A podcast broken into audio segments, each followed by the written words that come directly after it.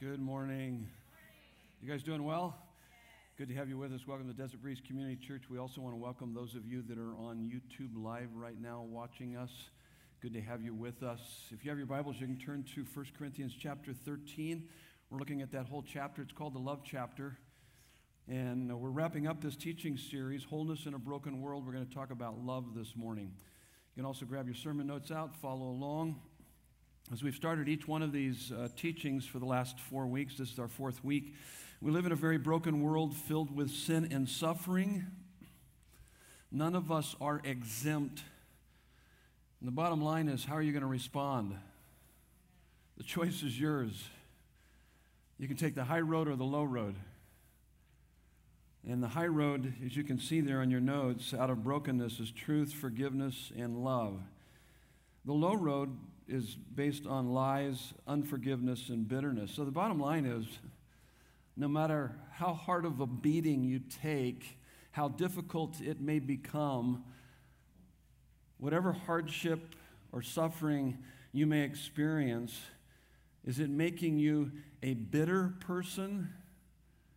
Or are you becoming a better person, a more loving person? That's God's intent for your life as you go through the difficulties of life. And so you're either going to be on the high road or the low road. If you're like many of us, you go back and forth between those two roads as you struggle through this. But if, you, if you're responding to the difficulties of life out of love, what you're telling the world is that God is more than enough. But if you're responding to the difficulties of life with bitterness, you're telling the world that God's not enough. And so, how do we experience this love regardless of our circumstances? Well, it, it, it, doesn't come as a result of us gritting our teeth and trying harder. We're going to talk about love. We're going to look at the love chapter. And you may walk out of here thinking, man, I, I need to do better with that. And, and we should all probably be, be somewhat convicted as we read through this and go, yeah, I've got, I've got a lot of room to grow. But you're not going to grow by trying harder, by gritting your tree, teeth and just giving it all you've got believe it or not, actually, your love for God and others in, increases in direct proportion to the experiencing of His love for you. Don't focus on your love, focus on His love. That's on your sermon notes, by the way. Our love for God and others will increase in direct proportion to our experience of God's love for us. So if I'm not being very loving, don't focus on trying harder. Focus on being with Him and experiencing His love, basking in the reality of His love. Because this is what you'll discover is that no pleasure on earth compares to knowing and experiencing God's boundless and captivating love through Christ. There's no pleasure. Now, think about this. Think of all the different pleasures you've had in this life. There's no pleasure on li- in life that compares to His love. In fact, Psalm 63 3 makes that very clear. It says this His steadfast love is better than life, better than anything you've experienced in life. Therefore, my lips will praise you. So, people that are living in the reality of His love for them will have lips of praise, celebration, enjoyment. And in fact, when it says His steadfast love is better than life, it's really showing us that we don't serve him, we don't obey him, we don't follow him because he makes life better. We serve him, we obey him, we follow him because his steadfast love is better than life. His steadfast love is better than life. So there is no parent love or child love or friendship love or romance love or puppy love. That's pet love. I'm not sure our pets even know what love is, okay? That compares or even competes with his love for us. Now, Ephesians 3 16 through 19, it's a wonderful prayer by Paul to the church in Ephesus. It's a great prayer to pray. In that prayer, he talks about how uh, he's praying for them and praying for us also that we, we can pray this prayer that we should be rooted and established in his love so that we would know the depth, the height, the length, and the width of God's love. And, and so, what I've done in this study, 1 Corinthians 13, I've divided it up into those four sections. So, you'll see on your notes true love is deep, never stuck up, it's high, wanting to grow up. It is long, never gives up, and it's wide, always looks up. It always looks up. So let's take that first one. True love is deep, never stuck up. What I mean by that, it's not shallow, superficial, or self centered. And see if you can understand that in the first three verses. Let me reread that. If I speak in the tongues of men and, and of angels, but have not love, I am a noisy gong or a clanging cymbal. And if I have prophetic powers and understand all mysteries and all knowledge, and if I have all faith so as to remove mountains, but have not love, I am nothing. If I give away all I have, and if I deliver up my body to be burned, but have not love, I gain nothing. Let me give you some thoughts on that. It's part of your fill in the blanks there on your notes. Don't confuse gifts with fruit. Our tendency in our society is we look at the external as opposed to the internal. God's mo- more focused on the internal of our lives than the external of our lives. And so don't confuse charisma with character. And you can see the verses that I gave you for cross references. 1 Corinthians 12, 4 through 11 talk about charisma, talk about the gifts of the Spirit. Galatians 5, 22 through 23 talk about the fruit of the Spirit. And so, as he says here in verses 1 through 3, I mean, did you catch that, what he was saying? In essence, you can be very, a very gifted speaker, have great insight into God's word, have faith to move mountains, give away all that you have and even be burned at the stake and do it for all the wrong reasons and not have love, not have character, not have that as an overflowing part of who you are. Gifts are given, fruit is grown, character is grown. Charisma is given. It's just it's part of what God gives to us so that we can minister to others. But so don't be so easily impressed. I mean, I, I, it just blows me away in our culture today that we're so easily impressed. Someone has a lot of giftings and a lot of charisma, and, and they're very shallow in, in their character. We should be more concerned about what's inside them, their character, than uh, their charisma. And, and so, don't be so easily impressed. In fact, here's the difference between outside uh, motivation versus inside motivation. It's your next fill in the blanks. Fear and pride restrain the will. So that would be ex- extrinsic motivation, fear and pride. What will, you know, I'm afraid of God. What will God do? Fear, what will people think? Pride, hey, look at me. Look what a great person I am. I'm not like all of those other people. So that can certainly restrain the will, and you can do some pretty wonderful things as a result of that motivation. The motivation of a Christian is a heart that's smitten by the beauty and the glory of who Jesus is and what he's done for us. So fear and pride restrain the will, but only love transforms the heart. Listen to what the Apostle Paul says, 2 Corinthians 5 14 through 15. For the love of Christ controls us, compels us, captivates us he, he only uses the word controls. I added the other two words there, but that's what he's saying. He's saying, Oh my goodness, my heart is smitten by the beauty and the glory of who Jesus is and what he's done. Because we all have concluded this that one has died for all, therefore all have died. Let me say that again. Because we have concluded this that all have died, therefore, that one has died for all, therefore all have died. And he died for all. Who did he die for? All. He died for all.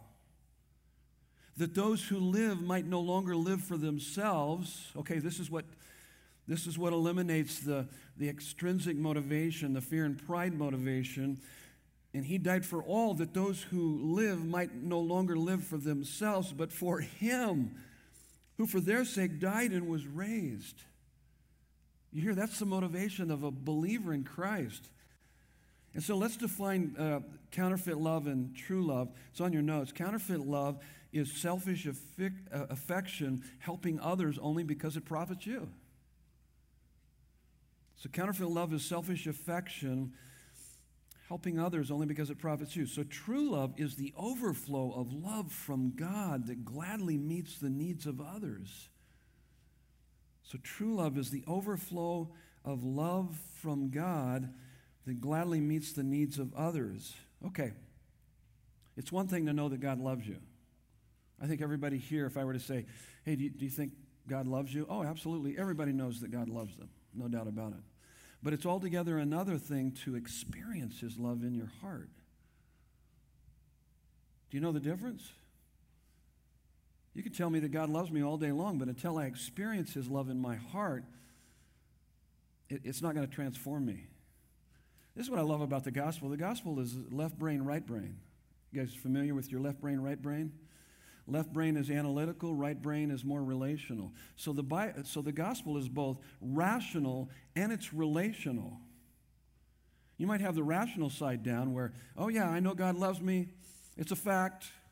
It's historical. It's evidential. All that He's done for me.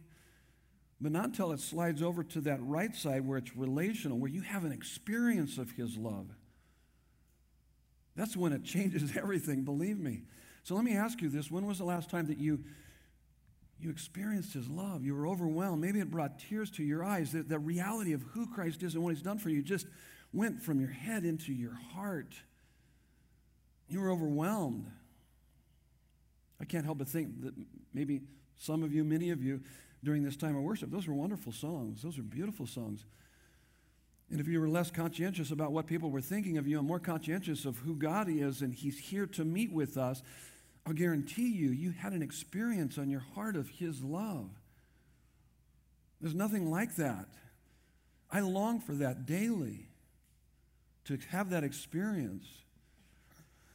And it's out of that overflow that I'm able to love others. So selfish aff- affection is, is about getting, true love is about giving with no strings attached. So, so selfish affection certainly gives, but you give to get to where true love just gives with no strings attached. I just want to, it's just an overflow. I've, I've received so much from God, I just want to give to others. I want them to have the same experience that I have in Him. And so we are not saved by the love we give, but by the love we get from God. That's what saves us. And so, because we have been generously loved by God, we will naturally love generously. If you're not loving generously, once again, you get back to, to basking in the reality of His love for you. Now, we just kicked off a, uh, another game of life here this last week. Full house, packed house, a lot of, close to about, I think about 40 people are taking the class now. It's a great, great class. We take about, uh, anywhere from 50 to 100 people a year through this class, and it helps people go through the five G's of, of, full devotion to Christ. What does it mean to be a fully devoted follower of Jesus Christ? And we believe here at Desert Breeze that full devotion to Christ and fullness of life are one and the same pursuit. You want to experience life to its fullest, it comes as a result of being fully devoted to Christ, 5G process, genuine Christian, someone who walks with God. You have a really a real relationship with God, a genuine relationship with God, not a set faith, a real faith. So, a genuine Christian will become a growing Christian. A growing Christian is someone who's living God's word. They're committed to the disciplines necessary for spiritual growth Bible study, prayer, hanging out with other Christians. So, if you're a genuine Christian walking with God, a growing Christian living His word, it's just a natural overflow of that. You will become a giving Christian. You want to contribute to his work, and then you'll be a going Christian. You'll want to make an impact in this world. So you want to be a giving Christian because you're going to want to use your time, talent, and treasures to make an impact through the local church family, which, by the way, many of you are doing that. We've had more people in the last three months step up and get involved in ministry than we've, than we've seen in a long time. There's a lot of great things happening here at Desert Breeze currently. It's just amazing to see that happen. In spite of what we've been through in the, this last year. It's, it's, it's, uh, it's the work of the Holy Spirit. It's, it's like a, almost like a revival happening within our church family. And it's because people that are experiencing, don't just know about God's love, they are experiencing God's love, and therefore they're wanting to contribute to His work and make an impact in this world. I, I stuck my head in on the meeting yesterday uh, for our uh, ministry leaders or ministry volunteers for our children's department, children's area. It was a full house. It was packed out. There was no room in there. I was just, I was blown away at how many of you are stepping up and helping out and, and getting involved. Praise God for that. Praise God for that. And so, hopefully it's not out of fear or pride that you're being motivated, but you're motivated out of a heart that's just captivated by the love of Jesus.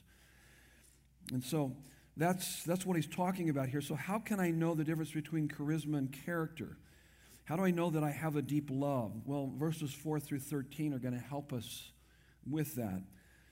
My love will be high, long, and wide. So, true love is deep, never stuck up. It's high, wanting to grow up. It's mature. Let's take that next one. Let me read the verses here. So, verses 4 through 6 he says, Love is patient and kind. By the way, I have a different translation here. I memorized this years ago in the NIV. And uh, so i have jumped to ESV, but I haven't memorized it in that. In fact, I even have verses that I memorized in King James Version still. I still go over. Anybody like that here? Anybody even know what a King James Version is? Okay. Okay, that's, that's an old, uh, old, old Bible, okay? There, it's really hard to follow uh, because it has a lot of these and thous and stuff. But that, I memorized a lot of verses growing up as a young, young boy in the King James Version. But this is NIV. So love is patient and kind. It does not envy. It does not boast. It is not proud. It is not rude. It is not self seeking. It is not easily angered. Keeps no record of wrongs. It does not delight in evil, but rejoices with the truth. so, so, how do I know that I really have a, a deep love? It's not superficial. Well, my life will be manifested with these characteristics. That I'm just not, uh, I don't have a lot of giftedness. You know, I'm not just showing a lot of charisma in some way or another, but it's really showing the depth of my life through these characteristics. And so instead of going over each one of these individually, I, I, thought that I would kind of look at them as a whole. And what is he talking about here as far as a mature love? Here's your next fill in the blank. So immaturity is self seeking. That's verse 5. It is not self seeking. I think that's kind of the, the root of it. Immaturity is self seeking, self centered, glory hungry. Uh, Philippians 2 3, Galatians 5 26 uses the word conceit. The King James Version uses the word for conceit, vainglory. So, vainglory means empty of glory. So it's saying conceit, or we could use the word pride in there too. Pride or conceit, or, or this self seeking, is empty of glory. So the reason why we, we are self centered is because we're empty of glory. You see, you were meant to walk in the garden in the cool of the day and to look into the face of your Maker and to receive all the glory that you would ever need, all the meaning and hope and happiness for your life. Genesis 3. Genesis 1 and 2, and then Genesis 3. But in our thinking that we were smarter than God, doubting that He had our best interest at heart, beginning to question that, thinking that He's holding out on us in some way, we turned away from God. And that spiritual alienation from God immediately created a psychological alienation within us, an emptiness, a glory hunger. And then that was translated into a social alienation, created problems in our lives socially. So that's at the root of our not being loving, really, as, as he's talking about here. Immaturity is self seeking, self centered, glory hungry. And in fact, what does that self seeking look like? that we are self seeking because we delight in evil rather than rejoice in the truth. That's verse 6 of that text we just read. So, real love does not delight in evil, but rejoices with the truth. But what does it mean to delight in evil rather than rejoice in the truth? Jeremiah 2:13 gives us really the answer to that. God is speaking to his people through the prophet Jeremiah. And he says, "My people have done two evils. First one, they have turned away from me, the fountain of living water. That's the first evil. The second evil is that they have dug cisterns, broken cisterns, wells that have no water. So, what is he saying? He's, he's actually defining sin for us. Sin is the suicidal exchange of the fountain of living water, Christ, for broken cisterns. In essence, it's loving anything more than we love God. It's finding anything on this planet more desirable, more satisfying than God. And he's saying that's evil.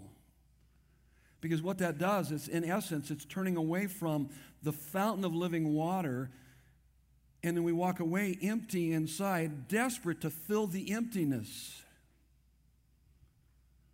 And therefore, causing us to uh, not be very loving because we're, we're in a deficit mode rather than an abundance mode.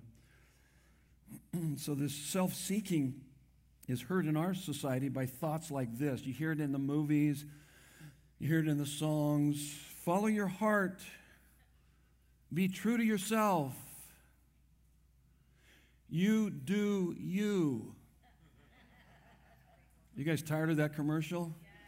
What is that for? Uh, casino? Casino, Arizona, or something like that? That is a pathetic logo because it's promoting self centeredness. It's promoting self centeredness, and uh, it just, it's ridiculous. But that's the culture. That's the culture we live in. It's all about you, it's desire over duty and responsibility. Live for you.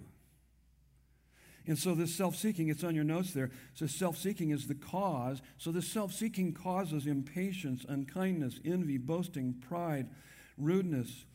We become easily angered, keeping records of wrong. That's unforgiveness. So, so that's the manifestation of this. I mean, it, it makes sense, doesn't it? If I was meant to look into the eyes of my Maker and receive all the glory I would need, and I refuse that, I'm empty on the inside, and therefore I'm desperate to fill this up. And you get in the way of me being satisfied, I'm going to be impatient. I'm going to be unkind. I'm going to envy. I'm going to boast. I'm going to be proud, rude, easily angered. I'm going to keep records of wrong. James 4 1, James is asking the question what causes fights and quarrels among you? That's a good question. I mean, look out on the landscape of America today. Are there a lot of fights and quarrels going on? Oh my goodness. He's going to answer that question for us. What causes the fights and quarrels among you? Isn't it the passions, the desires, the selfish affection that wars within you? You have not because you ask not. You're not coming to God and getting it.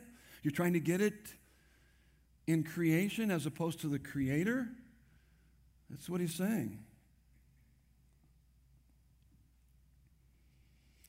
If you don't warm yourself at the fire of God's love regularly, you will steal love from other sources your family, your marriage, your children, your friendships, your job. That's selfish affection. You're going to give to get. If you love anything more than you love God, you will crush it under the weight of your unrealistic expectations.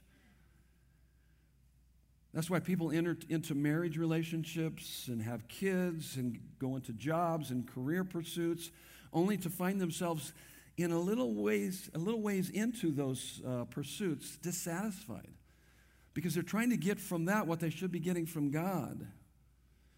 It's called disordered loves. It's called self seeking. It's glory hunger trying to get from created things what we should be getting from the Creator. A quote that I've used for years, and I've kind of changed it a little bit, but it's, it's, it's been always helpful in talking about this, is that if I try to find intimacy with another person before achieving a sense of identity on my own in Christ, then all of my relationships will be an effort to complete myself. Does that make sense? Let me say it again. It's, it's really, particularly, it's important for all of us, but especially our youth. Our youth need, need to hear this. If you're wanting to get married, you need to hear this. If you are married, you need to hear this. If you're not married and don't ever want to get married, okay, you need to hear this.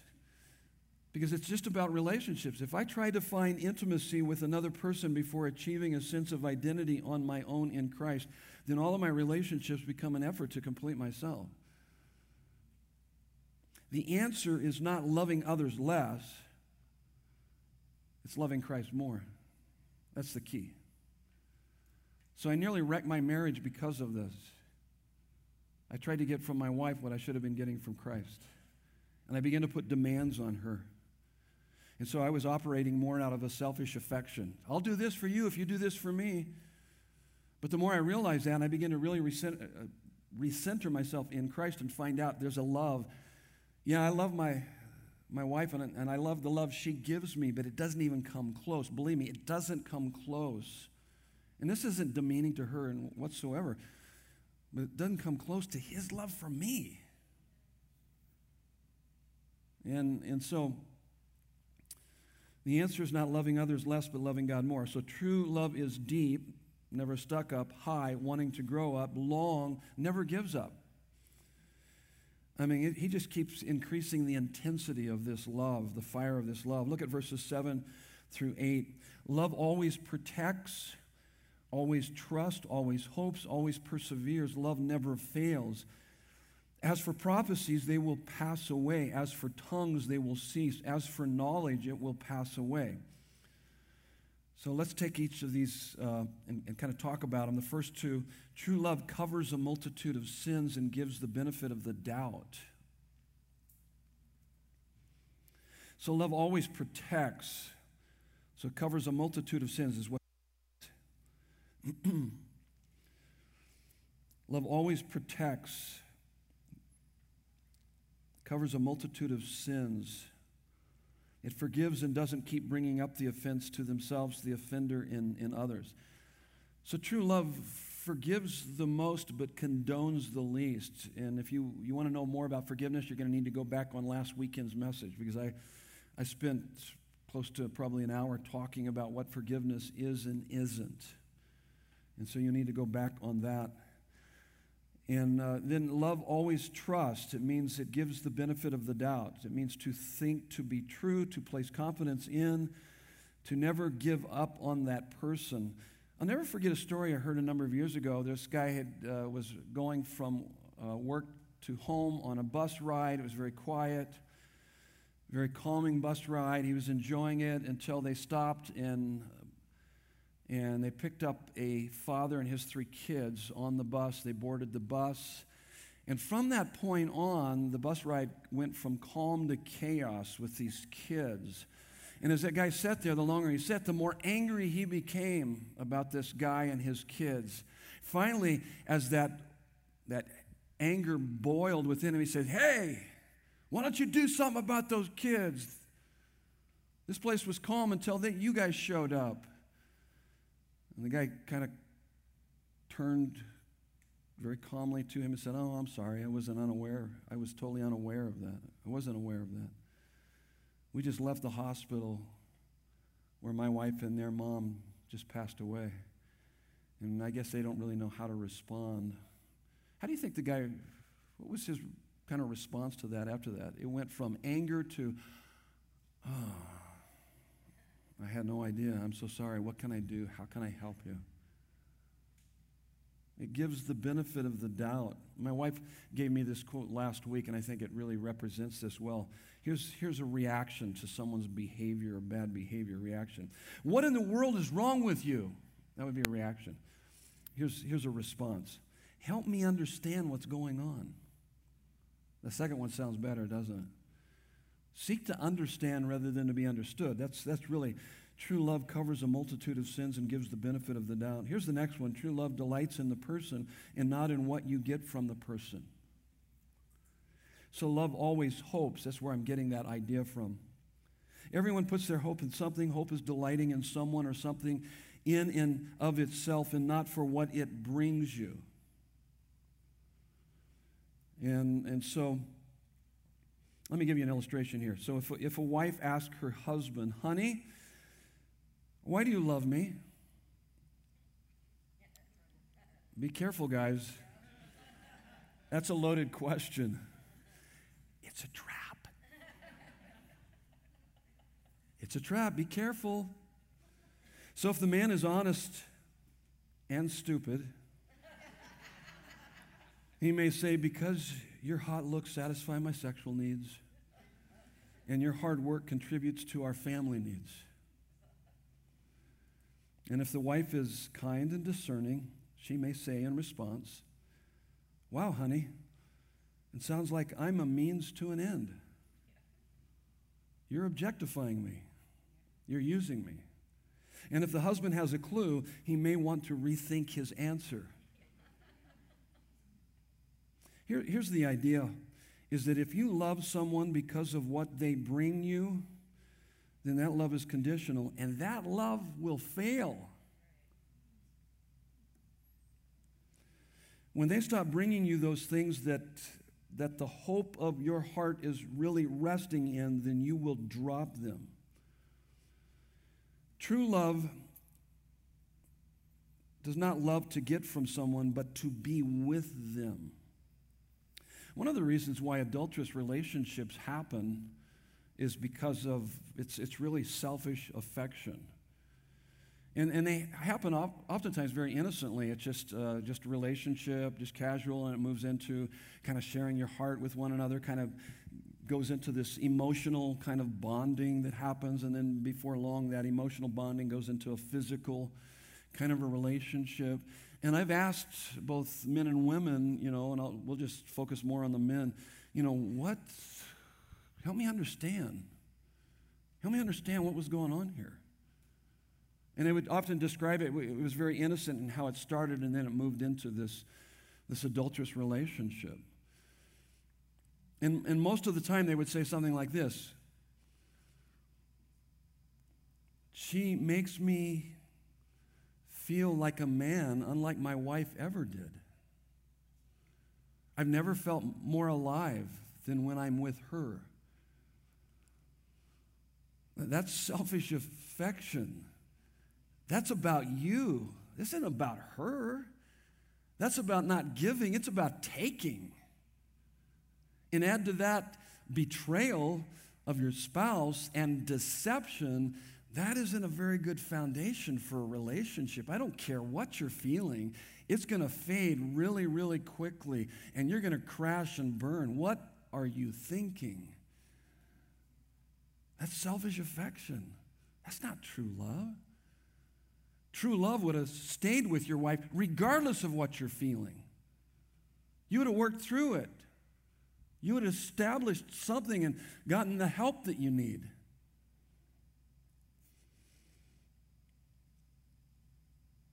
Jesus loves you, not for what you bring him, but he loves you for you. he loves you because he loves you individually, personally. You can have a personal relationship with the Lord Jesus Christ. You can interact with him personally and know his love. There's nothing quite like it. See, a religious person seeks God to get from him, but a Christian seeks God to be with him. You love God in and of himself. So, what does that look like in, in your life? Well, this is what it looks like in your prayer life is that you begin to bring your love to him more than your list. You spend more time in adoration than you do in supplication. Man, you just love spending time with God. You love him. You enjoy Him. You have a personal relationship with Him. And that's a person that's going to experience that love that ravishes their heart that comes from God.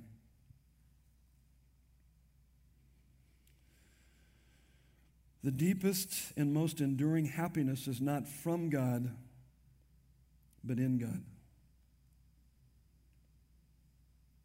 See, if, if you hear someone say this, and I, Many times when people defect from the faith, it's because God didn't come through for them. Or I went through this, and I, where was God in all of that? Well, it's because you were using God. That's why you defected from the faith. And anytime that someone says, I will serve God, I will obey God, I'll follow God, if He does these things, whatever's at the end of the if is actually what you're really serving. God is just a means to an end.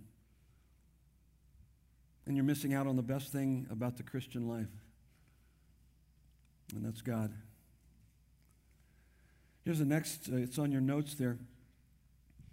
True love is never stopping, never giving up, unbreaking, and always forever love. That's Sally Lloyd Jones from the Jesus Storybook Bible, defining covenant love.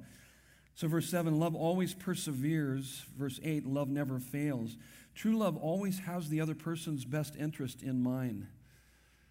So, what would be, if, if Nancy has my best interest at heart, if I have her best interest at heart, what would, what would I really want for her more than anything? I would want for her to know and experience this amazing love of God. And I would do everything I could to help her to do that. Because when she knows and experiences His love, she's going to love me really well. What would be the best thing that Nancy can do for me? Stay off my back and let me do whatever I want to do. Okay, that's not. I'm just kidding. No, that, that she would help me to know, know God's love. In fact, that's what Paul says in 2 Corinthians 1.24. He's talking as a pastor. He says, hey, and this is my heart for us and you, part of Desert Breeze. I'm not here to lord it over you. I mean, I, I want to increase your joy in Him and to experience His love and to be well founded in the faith. That's my heart. So, true love always has the other person's best interest in mind. It's how God loves us. So, I want you to do something real quick. Uh, discuss this with the people you're sitting around. What's the difference between a consumer love and a covenant love? You need to know the difference because our world thinks thinks covenant love is consumer love and it's, it's all messed up. So, what is the difference between a consumer love and a covenant love? Real quick, do that.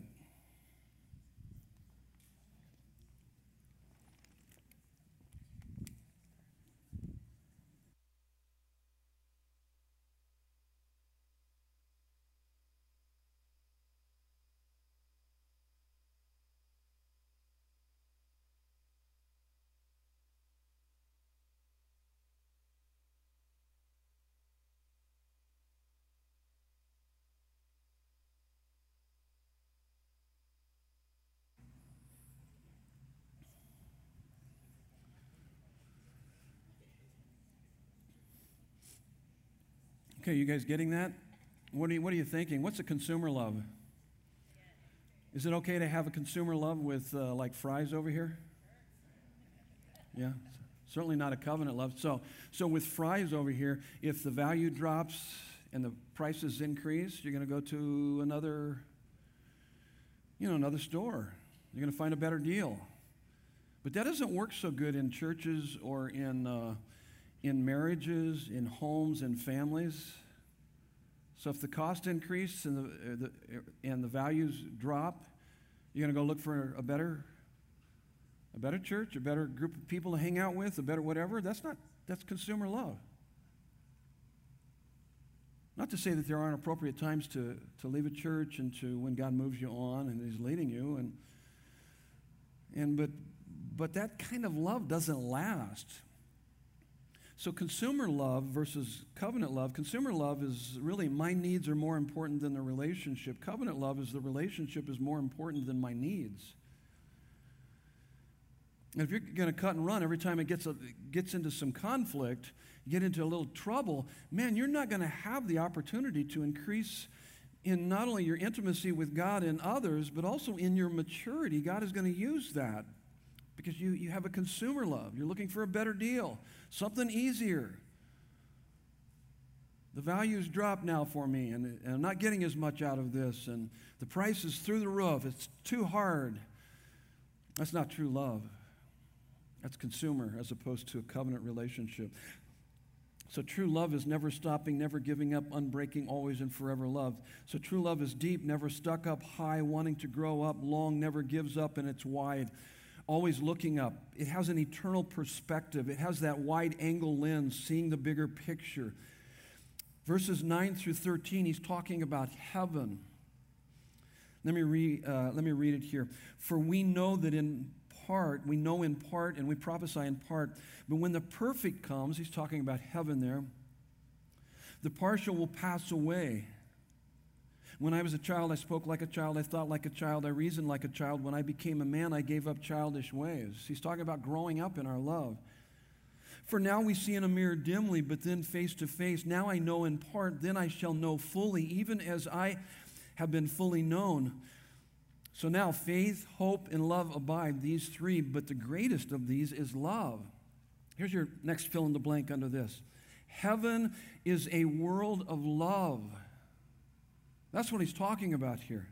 Verse 10, but when the perfect comes, verse 12, face to face with God. Do you ever daydream about that? Do you ever imagine that? Fantasize about when you take your last breath on earth as a believer in Christ, to be absent in the bodies, to be present with the Lord, that you take your first breath in heaven and you come face to face with the one who would rather die than to live all eternity without you. I mean, if he gave, gave his life for you, oh my goodness, that first embrace of our Savior with those nail scarred hands will be out of this world. Yeah. out of this world.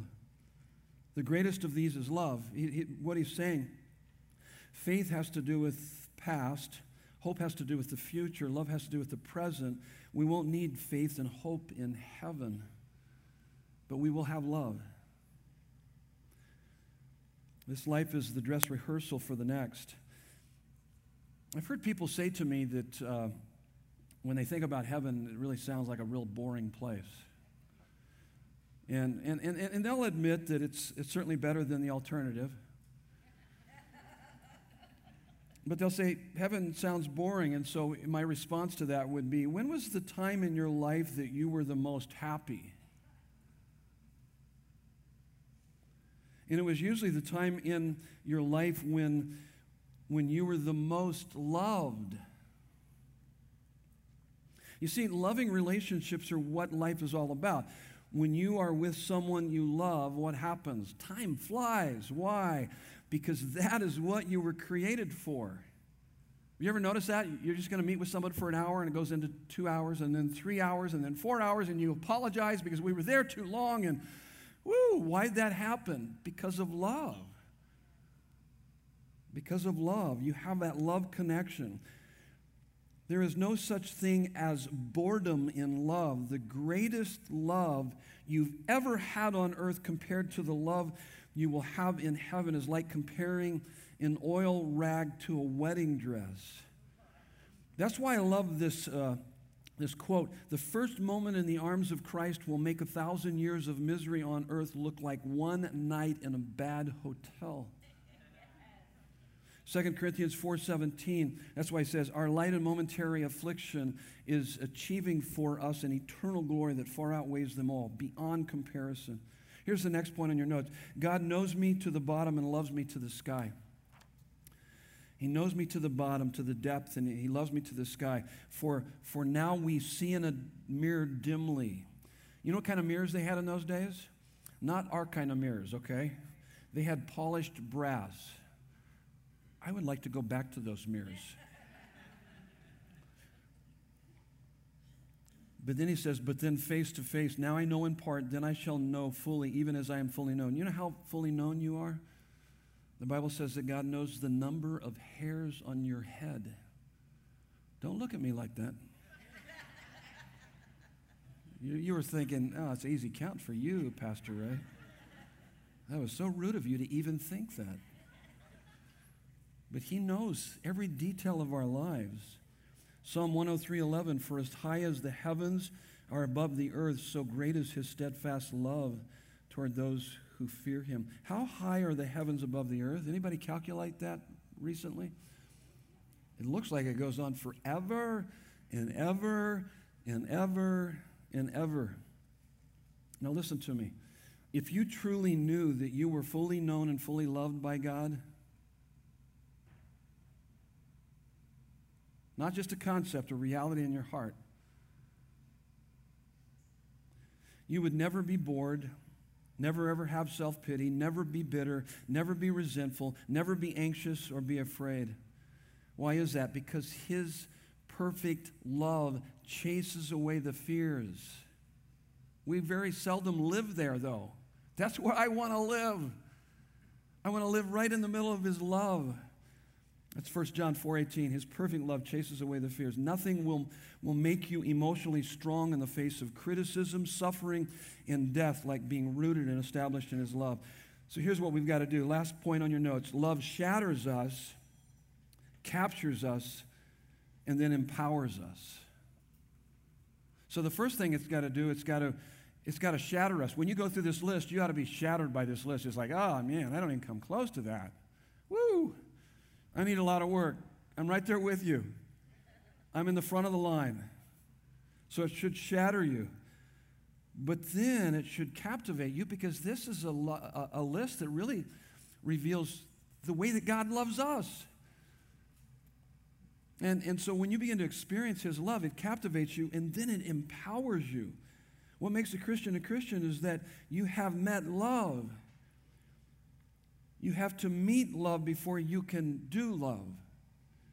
Before love is, is a behavior in a Christian, it is an experience of the Christian. And let me, let me end by quoting from one of my favorite Bibles, the Jesus Storybook Bible for Kids. I love this because uh, Sally Lloyd Jones does a great job in, in giving us the big picture of the Bible. We tend to uh, miss the forest for, this, for the trees, the big idea of the Bible. And the, the big idea of the Bible, it is, it is a love story. It's, it's about love lost and then love found. That's what the whole book is about. It's a love story. Listen to what she says. No, the Bible isn't a book of rules or a book of heroes. The Bible is most of all a story. It is an adventure story about a young hero who comes from a far country to, to win back his lost treasure. That's us. It's a love story about a brave prince who leaves his palace, his throne, everything to rescue the one he loves. That's us. It's like the most wonderful of fairy tales that has come true in real life. You see, the best thing about this story is it's true. There are lots of stories in the Bible, but all the stories are telling one big story the story of how God loves his children and comes to rescue them. It takes the whole Bible to tell this story. So, our love for God and others will increase in direct proportion to our experience of His love for, for us. No pleasure on earth compares to knowing and experiencing God's boundless and captivating love through Christ Jesus.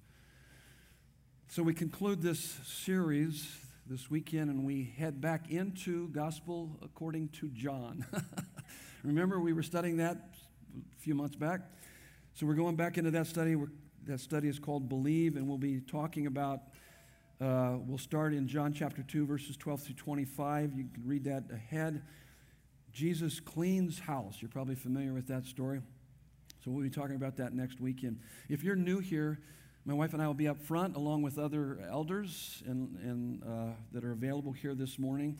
And if you're new here, we would love to meet you. If you need prayer for any particular reason, we would love to pray with you. Would you bow your heads with me? Let's pray.